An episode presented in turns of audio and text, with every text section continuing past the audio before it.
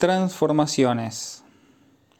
Niños bañándose, oh ciudades del mar, veo a vuestros ciudadanos, hombres y mujeres, con los brazos y las piernas fuertemente atados con sólidas amarras por gentes que no entenderán vuestro lenguaje, y solo entre vosotros podréis exhalar, con quejas llenas de lágrimas, vuestro dolor y la añoranza por la libertad perdida porque quienes os han de atar no entenderán vuestro lenguaje, como vosotros tampoco los entenderéis. Este pequeño pasaje que saqué hace algunos meses de los cuadernos de notas de Leonardo da Vinci y luego olvidé por completo me parece adecuado para introducir nuestra lección de hoy. Este párrafo, bastante grandioso, solo debe entenderse, por supuesto, a título de alusión. Hoy proseguiremos nuestra lectura de la observación de Juanito, tratando de entender la lengua en la que él se expresa. La última vez les indiqué cierto número de etapas del desarrollo del significante. Su centro enigmático es el significante del caballo incluido en la fobia, cuya función es la de un cristal en una solución sobresaturada. En efecto, alrededor de este significante irá extendiéndose como una especie de inmensa arborescencia, el desarrollo mítico en que consiste la historia de Juanito. Ahora se trata, por así decirlo, de sumergir este árbol en lo que ha vivido Juanito, de ver cuál ha sido el papel de este árbol en lo que ha sido el progreso del niño, y quiero indicarles enseguida a qué apunta el balance que vamos a hacer, puesto que se trata aquí de la relación de objeto considerada desde el punto de vista de su progreso durante el tiempo en el cual Juanito vive su Edipo, Digamos que nada en la observación nos indica que debamos considerar sus resultados plenamente satisfactorios. Si la observación acentúa algo al comienzo, es ese no sé qué podría llamarse la madurez precoz de Juanito. No puede decirse que esté antes de su Edipo, aunque sin lugar a dudas tampoco a la salida. En otras palabras, como se subraya en la observación, la forma en que Juanito vive sus relaciones con las niñas tiene ya todas las características de una relación avanzada. No diremos que sea adulta, pero podemos reconocer en ella una analogía bastante brillante, aunque por decirlo todo, el propio Freud nos lo presenta como una especie de feliz seductor, incluso un seductor tiránico y don Juanesco. Este término complejo que lancé aquí una vez para gran escándalo de algunos, se encuentra del todo caracterizado en la actitud precoz de Juanito, que indica la entrada del sujeto en una especie de feliz adaptación a un contexto real. ¿Qué vemos, por el contrario, al final de la observación? Al final hay que reconocerlo, nos encontramos con las mismas niñas instaladas en el mundo interior de Juanito. Pero si leen ustedes la observación, no podrán evitar sorprenderse de hasta qué punto no solo son mucho más imaginarias, sino verdaderamente, radicalmente imaginarias. Ahora se trata de fantasmas con los que Juanito se entretiene. La relación que mantiene con ellas ha cambiado ostensiblemente son más bien sus hijas. Si aquí es donde hay que ver la matriz dejada por la solución de la crisis de la futura relación de Juanito con las mujeres, podemos decir que, desde un punto de vista superficial, el resultado de la heterosexualidad de Juanito está suficientemente afianzado, pero esas niñas seguirán marcadas por el estigma de su forma de entrada en la estructura libidinal. Ya veremos que él mismo habla detalladamente de cómo entraron. El estilo narcisista de su posición con respecto a Juanito es irrefutable y estudiaremos más detalladamente qué lo determina. Sin duda, Juanito amará a las mujeres, pero en su caso seguirán fundamentalmente vinculadas con una especie de puesta a prueba de su poder. Por eso mismo, precisamente, todo nos indica que nunca dejará de tenerlas. Por así decirlo, ellas serán sus dueñas, serán las hijas de su mente y, como verán, arrebatadas a la madre. Todo esto es para indicarles cuál es el interés de tal investigación. Para confirmarlo, naturalmente, tenemos que seguir nuestro recorrido, puesto que hemos tomado como punto de referencia la estructuración significante del mito de Juanito.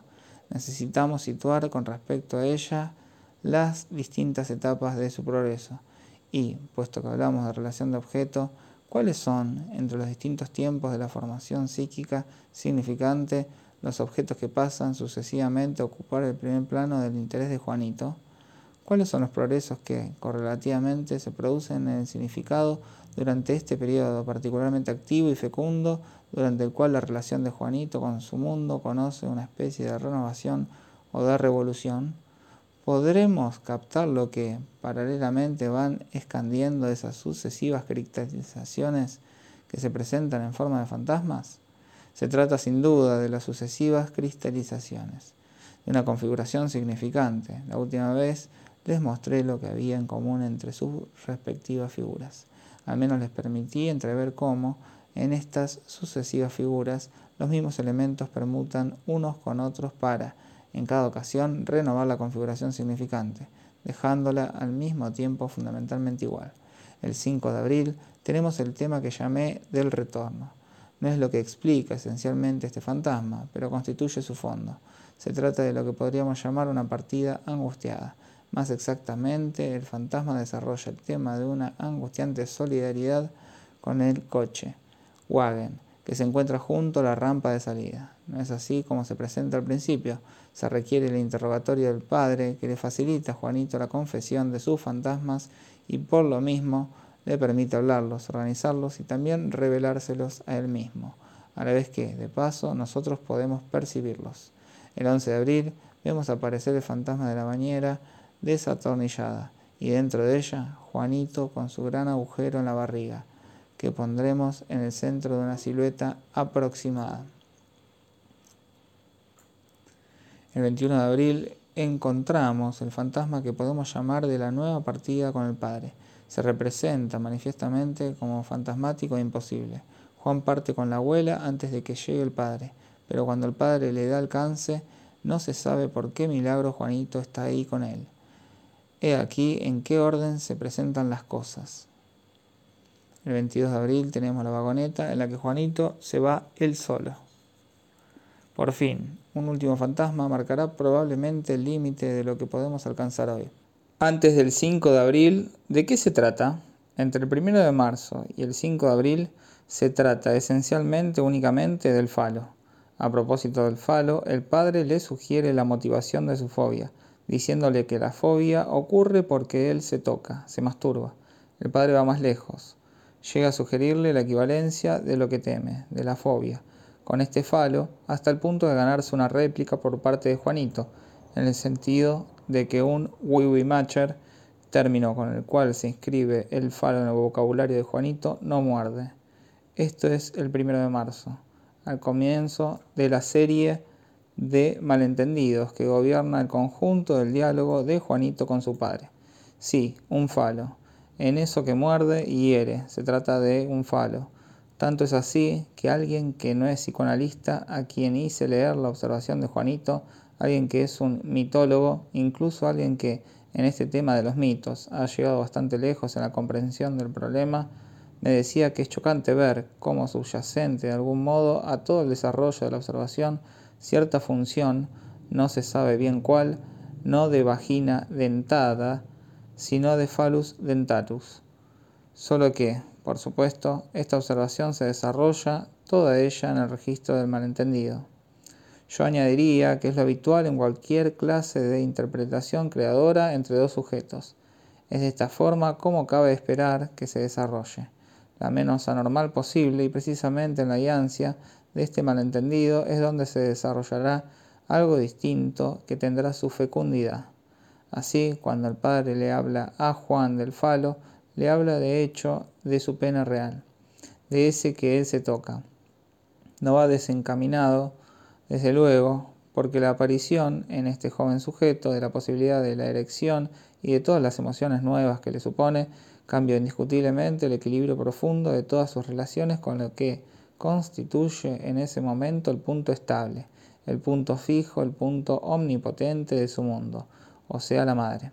Por otra parte, ¿qué juega el papel principal en el hecho de que, de pronto, aparezca esa profunda angustia que todo lo conmueve?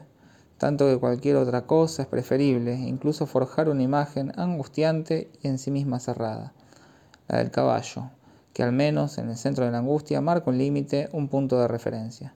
¿Qué es lo que en esta imagen le abre la puerta al ataque, a la mordedura? Es otro falo, el falo imaginario de la madre. Así se abre para Juanito la aporía de lo que es imaginable lo que hasta entonces había sido el juego de mostrar o no mostrar el falo, consistía para él en jugar con un falo que desde hacía tiempo sabía era inexistente, el mismo que estaba en juego en sus relaciones con su madre. En ese plano se establecía su juego de seducción no solo con la madre, sino con todas las niñas que, como él sabía muy bien, no tienen falo. El juego consistía precisamente en sostener que aún así lo tienen. En esto se había basado la relación hasta entonces, relación que, fundamentalmente, no es una trampa en el sentido más inmediato, sino de jugar a esa trampa. La primera parte de la observación, después de la cual comienza la fobia, termina en un fantasma. Solo lo es en el límite porque es un sueño, construido sobre el modelo de un juego de prendas, en el que un niño esconde una prenda en la mano, y el que declara ser su propietario es condenado a hacer algo. A Juan se le concede el derecho a que una niña lo ponga a hacer pipí.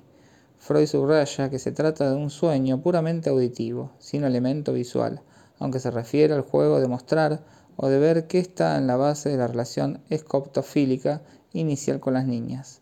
El juego está, no está, ha pasado al símbolo, a la palabra. El elemento hablado ya se revela aquí como predominante. Durante este primer periodo, Toda tentativa del padre de introducir la realidad del pene con la indicación de cómo conviene usarlo, es decir, que no se ha de tocar, lleva a Juanito, con un rigor automático, a poner en primer plano los temas del juego. Por ejemplo, sale enseguida con este fantasma, que estaba con su madre desnuda en camisón. El padre le pregunta, ¿pero estaba desnuda o en camisón? Juanito ni se inmuta. Llevaba un camisón tan corto que podía verla toda desnuda hasta ahí. Es decir, que justo se podía ver y por supuesto también no ver. Pueden ustedes reconocer aquí la estructura del borde o de la franja, característica de la aprehensión fetichista. Lo esencial se sitúa siempre precisamente en el punto donde se podía ver un poco y a la vez no se ve lo que va a aparecer. Lo escondido que así se suscita en la relación con la madre es el falo inexistente, pero hay que jugar a que está ahí.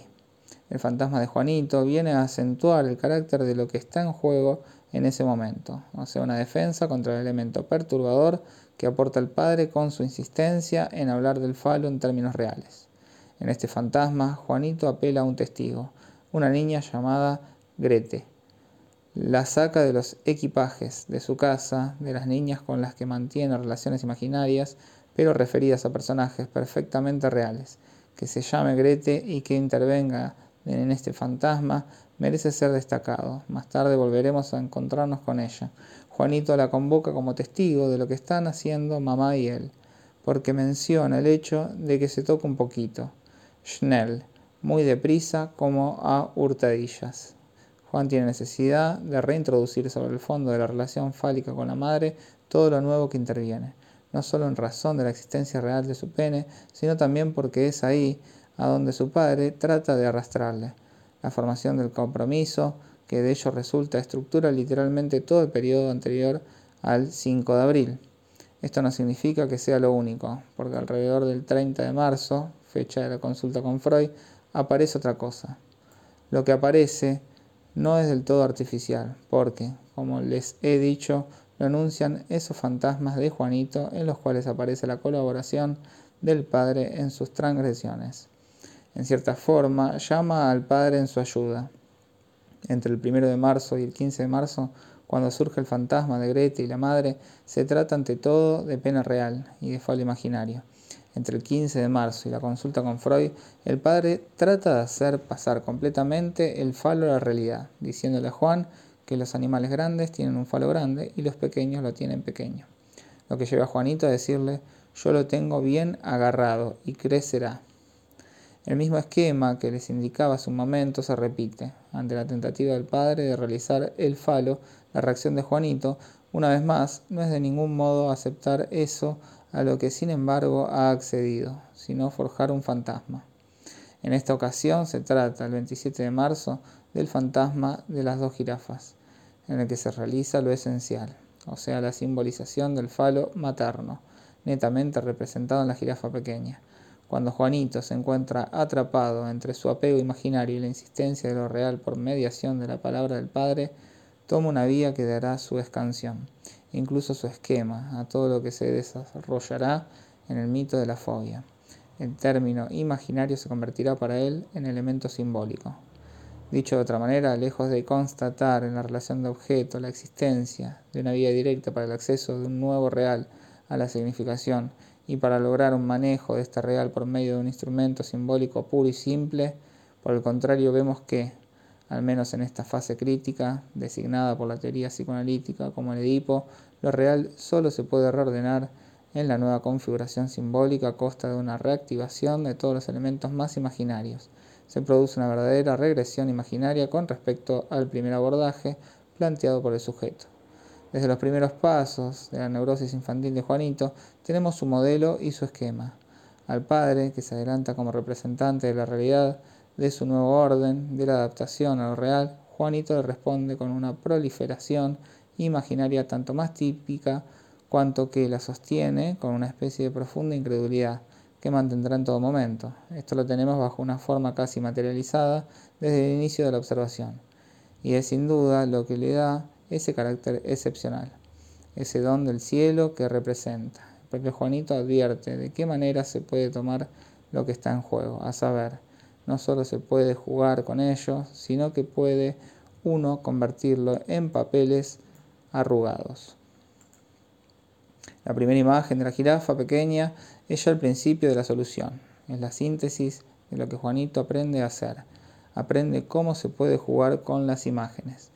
No es que él lo sepa, sino que simplemente se ve introducido ahí por el solo hecho de hablar, de ser un hombre pequeñito, de estar metido en un baño de lenguaje. Pero él sabe muy bien qué precioso le resulta el hecho de poder hablar y lo destaca constantemente. Cuando dice esto o aquello y le responden que está bien o que está mal, no importa, dice. Aún así está bien porque se lo podemos enviar al profesor. No se trata solo de hablar, sino de hablarle a alguien. En la observación encontramos más de una indicación de esta clase, cuando Juanito manifiesta su sensación de fecundidad, favorecida por el hecho de que al fin y al cabo tiene con quien hablar, Sería asombroso que no nos diéramos cuenta, en este caso, de que lo precioso y lo eficaz del análisis es esto. Así es este primer análisis llevado a cabo con un niño. En la consulta del 30 de marzo, esa forma que tiene Freud de plantear su mito de Edipo, crudamente, completamente construido, sin la menor tentativa de adaptarlo a nada que sea inmediato y preciso en el niño, es uno de los puntos más chocantes de la observación. Deliberadamente Freud le dice, voy a contarte esa gran historia que inventé y que sabía antes de que tú vinieras al mundo.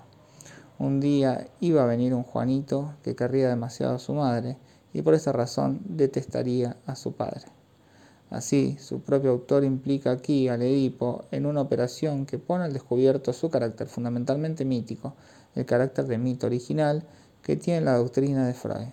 Se sirve de él como desde siempre se le ha enseñado al niño que Dios creó el cielo y la tierra, o muchas otras cosas, según el contexto cultural donde está implicado. Es un mito de los orígenes, y así es como se da, porque se da fe de la orientación, de la estructura que determina como venida para la palabra en el sujeto que es su depositario. Lo que está en juego es literalmente su función de creación de la verdad. Freud no se lo plantea de una forma distinta a Juanito, y Juanito da una respuesta marcada por la misma ambigüedad, que deja una marca en su asentimiento a todo lo que vendrá a continuación. Es muy interesante, dice más o menos, es muy excitante, qué bien que está, desde luego tiene que haber hablado con el buen Dios, el profesor, para que se le haya ocurrido semejante cosa. ¿Con qué resultado? Freud nos lo articula muy claramente, por sí mismo de su cosecha, como hacemos nosotros aquí. No es de esperar que esta comunicación dé fruto a la primera, se trata de que produzca sus efectos en el inconsciente y los haga surgir. Un Verwunsten, Produktionen bringen, permitiendo así a la fobia desarrollarse.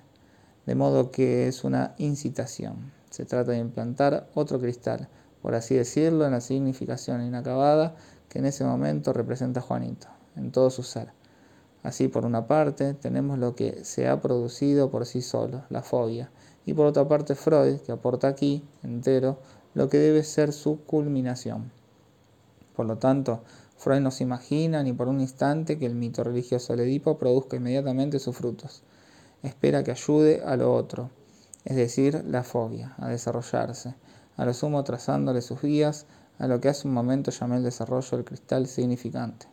No hay forma más clara de decirlo que las dos frases de Freud en esa fecha, el 30 de marzo. Por parte del padre hay con todo una pequeña reacción, que no durará mucho. Al padre en las relaciones de objeto, que son las que hoy trataremos de captar en el interior de las distintas etapas de la formación significante. Solo lo encontramos verdaderamente al final. No es para sorprenderse, lo veremos ocupar el primer plano, justo antes del fantasma de la vagoneta, en el momento del enfrentamiento con el padre en el diálogo del Edipo. ¿Por qué estás tan celoso? Más exactamente, apasionado. Infern. Este es el término empleado. El padre protesta, no lo estoy. Debes estarlo. Este es el punto de encuentro con el padre, o más bien con la carencia, que en ese momento representa la posición paterna. No encontramos más que una primera aparición, un primer choque. Ahí está el padre, y ya veremos cómo, está de una forma bien brillante, como quien dice brillar por su ausencia. Así es como reacciona Juanito a la mañana siguiente. Busca a su padre y le dice que ha venido a verle porque tenía miedo. Por otra parte, hubiera ido igualmente. De lo que tiene miedo es de que el padre se haya ido. El padre le pregunta enseguida, pero ¿cómo podría ocurrir algo así? Esto nos llevará más lejos, pero detengámonos en este miedo a la ausencia del padre y aprendamos a escandir lo que hay verdaderamente en el miedo. En suma, es una pequeña cristalización de la angustia. La angustia no es el miedo a un objeto, la angustia es la confrontación del sujeto con la ausencia de un objeto en la que se pierde, que lo atenaza, y cualquier otra cosa es preferible a ella, incluso forjar el más extraño y el menos objetal de los objetos, el de una fobia. El carácter irreal del miedo en cuestión se manifiesta precisamente, si sabemos verlo, por su forma. Es el miedo de una ausencia quiero decir, de ese objeto que acaba de designársele. Juanito tiene miedo de su ausencia. Entiéndase como en la anorexia mental, cuando les digo que debe entenderse no que el niño no coma, sino que come nada. Aquí Juanito tiene miedo de la ausencia del padre, ausencia que está ahí y él empieza a simbolizar. El padre, por su parte, se devana los sesos para saber por qué rodeo y mediante qué contragolpe el niño manifiesta un miedo que no sería más que el reverso del deseo no es completamente falso, pero solo toma el fenómeno por sus inmediaciones. De hecho, el sujeto empieza a captar que el padre no es precisamente lo que Freud le había dicho que era en el mito, y así se lo dice a su padre. ¿Por qué me dices que prefiero a mi madre? Si es a ti a quien quiero, si resulta que tengo que odiarte a ti, entonces la cosa no va de ninguna manera. Desde donde estamos, podemos decir que, por lamentable que esto sea, Aún así, ya es algo que te muestren el camino en cuestión y poder situar con respecto al mito el lugar de una ausencia. Esto se registra inmediatamente, la observación lo indica y debe entenderse como una simbolización. Si llamamos I mayúscula al significante alrededor del cual la fobia ordena su función, digamos que entonces algo se simboliza, algo que podemos llamar sigma, o y es la ausencia del padre P. Es decir, I. Esto no significa que eso de ahí sea todo lo que contiene el significante del caballo, ni mucho menos. El caballo no se desvanecerá de golpe porque le digan a Juanito, es de tu padre de quien tendrás miedo, de quien has de tener miedo. Con todo, el significante caballo queda inmediatamente descargado de algo, y la observación lo registra. Nicht alle Weisen ferde Weisen. Juan ya no tiene miedo de todos los caballos blancos. Algunos de ellos ya no les teme. Y el Padre, aunque Él no sigue la vía de nuestra teorización, comprende que algunos son Bati, papá, y entonces ya no se les tiene miedo. ¿Por qué ya no se les tiene miedo? Porque Bati es muy bueno. Porque el Padre comprende sin comprender del todo, incluso sin comprender en absoluto hasta el final, que ese es precisamente el drama, que Bati sea tan bueno si hubiera habido un Bati de quien se habrían podido tener miedo de verdad, se hubieran podido cumplir las reglas del juego y hacer un verdadero Edipo. Un Edipo que te ayude a alejarte de las faldas de mamá. Pero como no hay un Bati a quien temer, como Bati es demasiado bueno, en cuanto se menciona la posible agresividad de Bati, en esa misma medida el significante del hipos se descarga, lo cual se registra esa misma tarde. No estoy forzando nada en esto que les cuento, porque está en el texto, a condición de aislar imperceptiblemente el punto de perspectiva para que la observación deje de ser un laberinto donde uno se pierde y, por el contrario, cada uno de sus detalles adquiera sentido.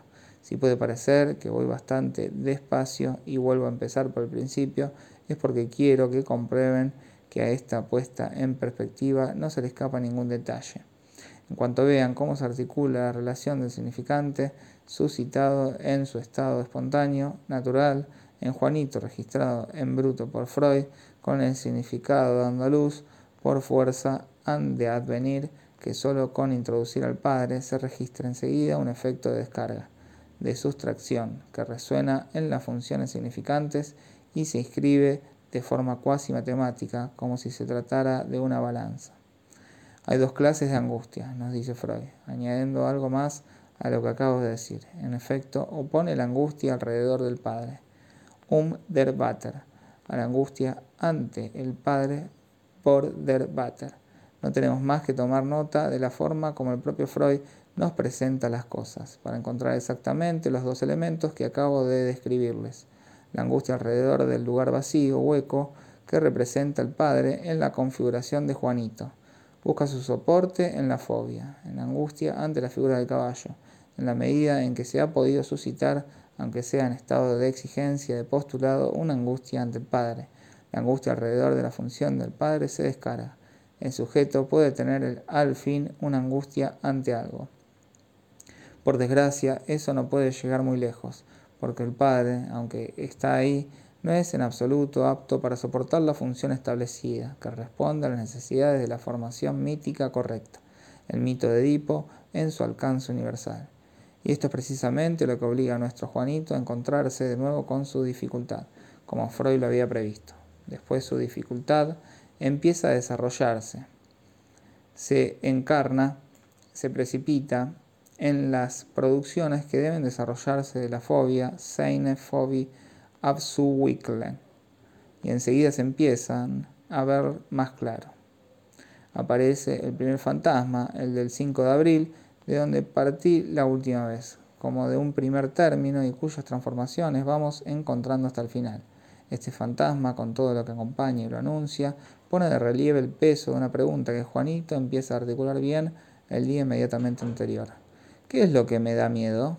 Ya se empieza a ver. Tiene miedo cuando el caballo gira, un Wendell. Entonces el padre echa el resto y hace verdaderamente psicoanálisis, es decir, que de vez en cuando no sabe muy bien hacia dónde ir, lo que le permite encontrar cosas. Articula muy bien A, B, C, D, las cuatro modalidades bajo las cuales el caballo da miedo a Juan. Todos ellos son términos que ponen en juego un elemento dotado de un valor especial para un hombre es decir, para un animal destinado, a diferencia de los otros animales, a saberse existir. Este elemento muestra aquí su instancia más perturbadora. Esto es precisamente lo que desarrollará y articulará Juanito en las neoproducciones de la fobia. Este elemento es el movimiento. Entiendan bien que no se trata del movimiento uniforme, del que sabemos desde siempre, o al menos desde hace algún tiempo, que es un movimiento en el que uno no se siente, un movimiento en el que uno está a salvo. Ya es así desde Aristóteles, porque la discriminación entre el movimiento lineal y el rotatorio no tiene otro sentido. En un lenguaje más moderno se dirá que hay una aceleración.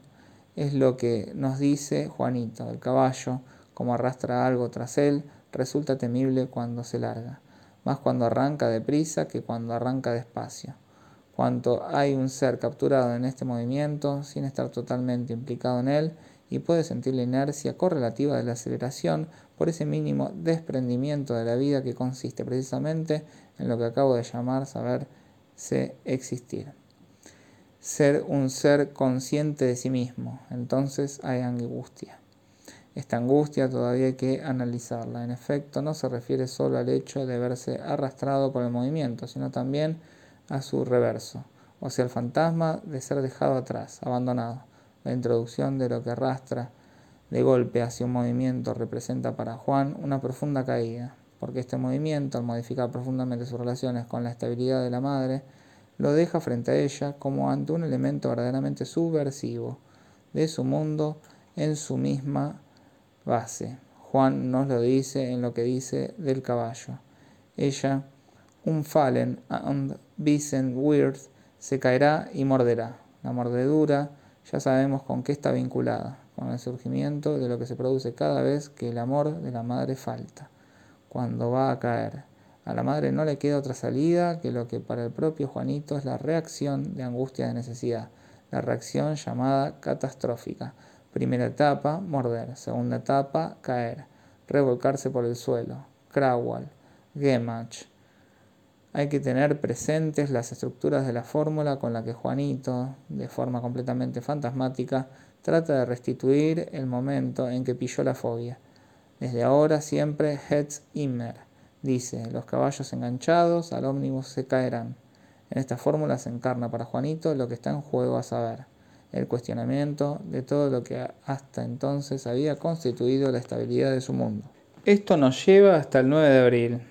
Es una elaboración en torno al tema de la angustia del movimiento. ¿Qué puede aportar alguna moderación? El padre carece por completo de efecto, porque efectivamente para un ser como el hombre, cuyo mundo se estructura en lo simbólico, nada puede resolver ese devenir sentido, por así decirlo, que lo arrastra a un movimiento. Por eso es necesario que, en su estructuración significante, Juanito haga esa conversión consistente en pasar por etapas del esquema del movimiento al esquema de una sustitución. Primero se producirá la introducción del tema de lo amovible y luego, con su ayuda, se conseguirá la sustitución. Estas son las dos etapas esquemáticas que se expresan en la formación de la bañera.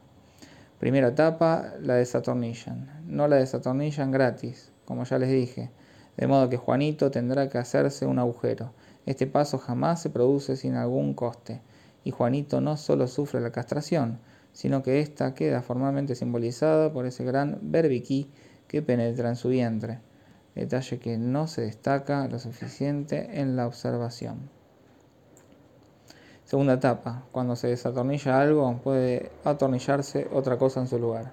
Esta forma significante escande la operación de transformación que traduce el movimiento como sustitución, la continuidad de lo real como discontinuidad de lo simbólico. Toda la observación lo demuestra y si no se sigue este mismo camino, resultan incomprensibles sus etapas y su progreso. ¿Qué pasa en el significado? ¿Cómo comprender eso tan confuso y patético que le sucede a Juanito entre el 5 de abril, cuando produce el esquema del fantasma del coche que arranca, con todo lo que con él se relaciona en la fobia, y el desmantelamiento fantasmático de la bañera el 11 de abril, cuando empieza a esbozarse la simbolización de la sustitución posible? ¿Qué hay entre estas dos fechas? Hay toda una zona en la que me veo obligado a despejar material, un largo pasaje en el que tan solo se trata del único elemento, perteneciente a la situación anterior, susceptible de introducir la amovibilidad como instrumento fundamental de la reestructuración de su mundo. ¿Cuál es este elemento? Este elemento es precisamente aquel que, como les dije, es el único que necesitamos introducir en la dialéctica de mostrar y no ver de suscitar lo que no está como algo que está, pero escondido. Este elemento es el propio velo. Hay dos días de interrogatorio ansioso por parte del padre, que no entiende nada, y en este caso se entrega como nunca a un torpe tanteo. Como el mismo Freud destaca, precisando que esta es la parte fallida de la investigación analítica, pero no importa, tenemos suficiente para ver algo que Freud tiene cuidado de destacar como lo esencial, lo que sucede frente al velo, es decir, el par de braguitas. Las braguitas están ahí, con sus detalles cuidados y refinados. Las braguitas amarillas y las braguitas negras se trata, nos dicen, de una atrevida reforma, de una novedad para las mujeres que van en bicicleta. En efecto, ya sabemos que la madre de Juan va a la vanguardia del progreso. Ya volveremos a encontrarnos con ella y algunos juiciosos extractos de comedias muy bonitas de Apolinar, especialmente las tetas de Tiresias.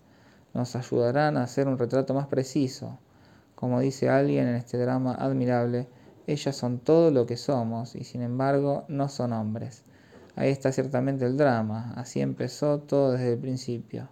No se trata simplemente de que la madre de Juanito sea más o menos feminista, se trata de la verdad fundamental inscrita en los versos que acabo de citarles. Freud nunca nos disimuló su valor decisivo, ya que nos recuerda la frase de Napoleón según la cual la anatomía es el destino.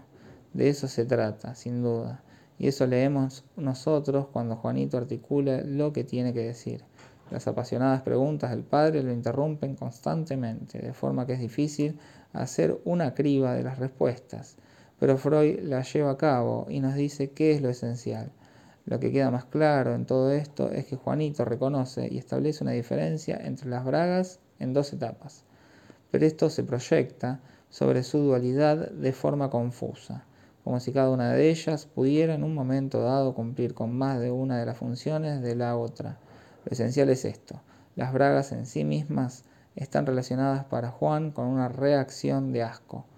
Lo que es más, Juanito pide que le escriban a Freud que cuando vio las bragas escupió, cayó al suelo y además cerró los ojos. A causa de esta reacción, precisamente la elección está hecha. Juanito no será nunca un fetichista. Si por el contrario hubiera reconocido esas bragas como su objeto, o sea, aquel misterioso falo que nadie verá nunca, se habría quedado satisfecho con ellas y se habría convertido en fetichista. Pero como el destino lo ha dispuesto de otra forma, Juanito siente asco ante las bragas. Pero precisa que cuando su madre las lleva puestas es distinto entonces no tienen nada de repugnantes. Esta es la diferencia. Cuando las bragas se le ofrecen como objeto, cuando están ahí en sí mismas, las rechaza. Solo conservan su virtud, por así decirlo, cuando están en funciones, cuando él puede seguir sosteniendo el engaño del falo. Aquí está el nervio que nos permite aprender la experiencia. La realidad tiene un lugar destacado en ese largo interrogatorio en el que Juanito trata de explicarse si lo hace tan mal es porque se ve empujado en direcciones divergentes y confusas, pero lo esencial es la introducción, por medio de ese objeto privilegiado, del elemento de amovibilidad que volveremos a encontrar a continuación y que nos hace pasar al plano de la instrumentación. Veremos desarrollarse un formidable instrumental que en adelante predominará en la evolución del mito significante. Ya he traído a colación algunos de esos instrumentos Incluso les mostré hasta qué punto en las ambigüedades del significante había ya inscritas cosas singulares. Por ejemplo, esa extraordinaria homonimia entre la pins, la pezuña y los dientes del caballo. Podría desarrollárselo mucho más si les dijera que el punto medio de la pezuña se llama pins y que sus dos lados se llaman mamels. La última vez, hablándoles de Schaubenzier, que quiere decir destornillador, les dije que no es esto precisamente lo que figura en el fantasma del instalador, sino que se trata de una pinza, unas tenazas. Freud nos sale otra vez con su Sange, sin ver muy claras las ventajas que le ofrecía este instrumental. No crean que es el único, en los objetos que a partir de ahora se impondrán progresivamente. Verán ustedes aparecer no solo las relaciones de la madre con el niño, sino esa a movilidad profunda que se expresa para el hombre en la cuestión del nacimiento y la muerte, y detrás el personaje enigmático, inquietante, burlesco de la cigüeña. No olviden que la cigüeña tiene también un estilo muy distinto a este señor cigüeña, Der Storch. Le verán ustedes llegar con su extravagante silueta, un sombrerito y unas llaves que no se meten en los bolsillos, porque no tiene, las llevan al pico y se sirve igualmente de su pico como de un forceps, como báscula y como candado. En adelante quedaremos sumergidos por el material y esto es lo característico de cómo continúa la observación. Para que no se vayan sin algo concreto, subrayaré el momento axial, decisivo, de todo lo que se producirá en torno a la madre y el niño. La próxima vez examinaremos todo esto paso a paso y veremos, por medio de algunas formas significantes precisas, cómo esta madre y este niño siguen siendo en todo momento los mismos, transformados. El coche se convertirá en una bañera, luego en una caja, etc. Todos estos elementos encajan los unos en los otros. Una vez se han hecho bastantes progresos con la madre, ya verán cuáles Interviene un fantasma precioso. Es un juego con una muñequita de goma a la que Juan llama, como por casualidad, Grete. ¿Por qué? Le preguntan. Porque yo la llamaba Grete.